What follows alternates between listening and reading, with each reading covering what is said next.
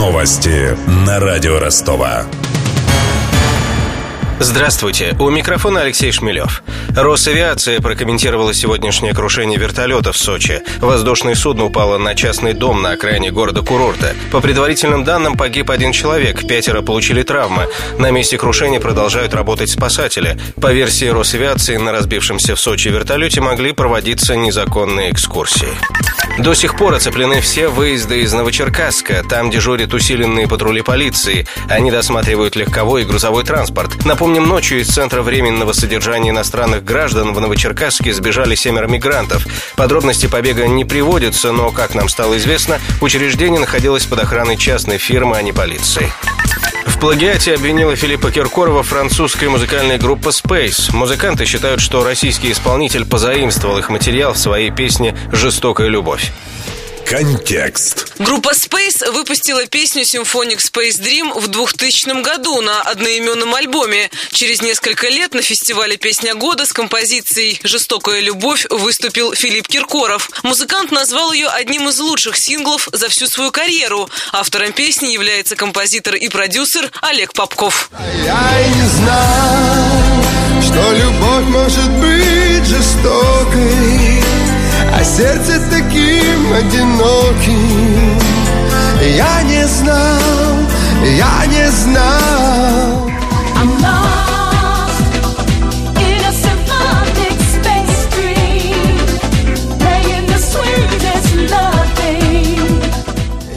знал, я не знал. Француза направили иск в Московский городской суд. Помимо Киркорова, ответчиками заявлены автор песни Олег Попков и Всероссийская государственная телерадиокомпания. Интересы группы и ее лидера Дидье Маруани представляет в суде адвокат Игорь Трунов. По его словам, доля плагиата в песне Киркорова составляет сорок три процента. Записи сегодня можно купить везде по всей стране, поэтому мы ставим вопрос о том, чтобы публичное исполнение и публичную продажу этой песни прекратили и выплатили в пользу Дидье Маруани семьдесят пять миллионов триста сорок тысяч рублей, потому что наше законодательство очень либерально по отношению к нарушителям авторских прав. Между тем, представитель Киркорова заявил журналистам, что контроль за соблюдением авторских прав лежит на авторе песни, а не на исполнителе. В свою очередь, композитор Олег Попков сообщил агентству ТАСС, что готов подать против французов встречный иск. Семибалльные пробки регистрируют сейчас в Ростове сервис Яндекс.Навигатор. Скорость движения на Аксайском мосту упала до критической – три километра в час. На дорогу с левого берега до Меги уйдет полчаса.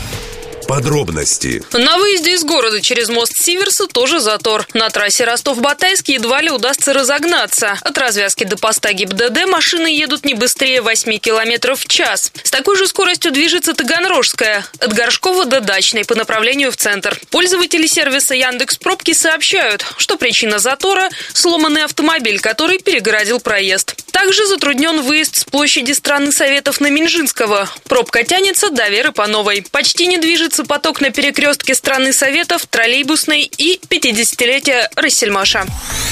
Я же добавлю, что дорожную ситуацию в Ростове осложнит временное ограничение движения на Кировском. Проспект перекроют до двадцать второго ноября. Там будут прокладывать газопровод. С главными новостями этого часа знакомил Алексей Шмелев. Над выпуском работали Денис Малышев, Мария Погребняк, Ксения Золотарева и Виктор Ярошенко. До встречи в эфире. Новости на радио Ростова.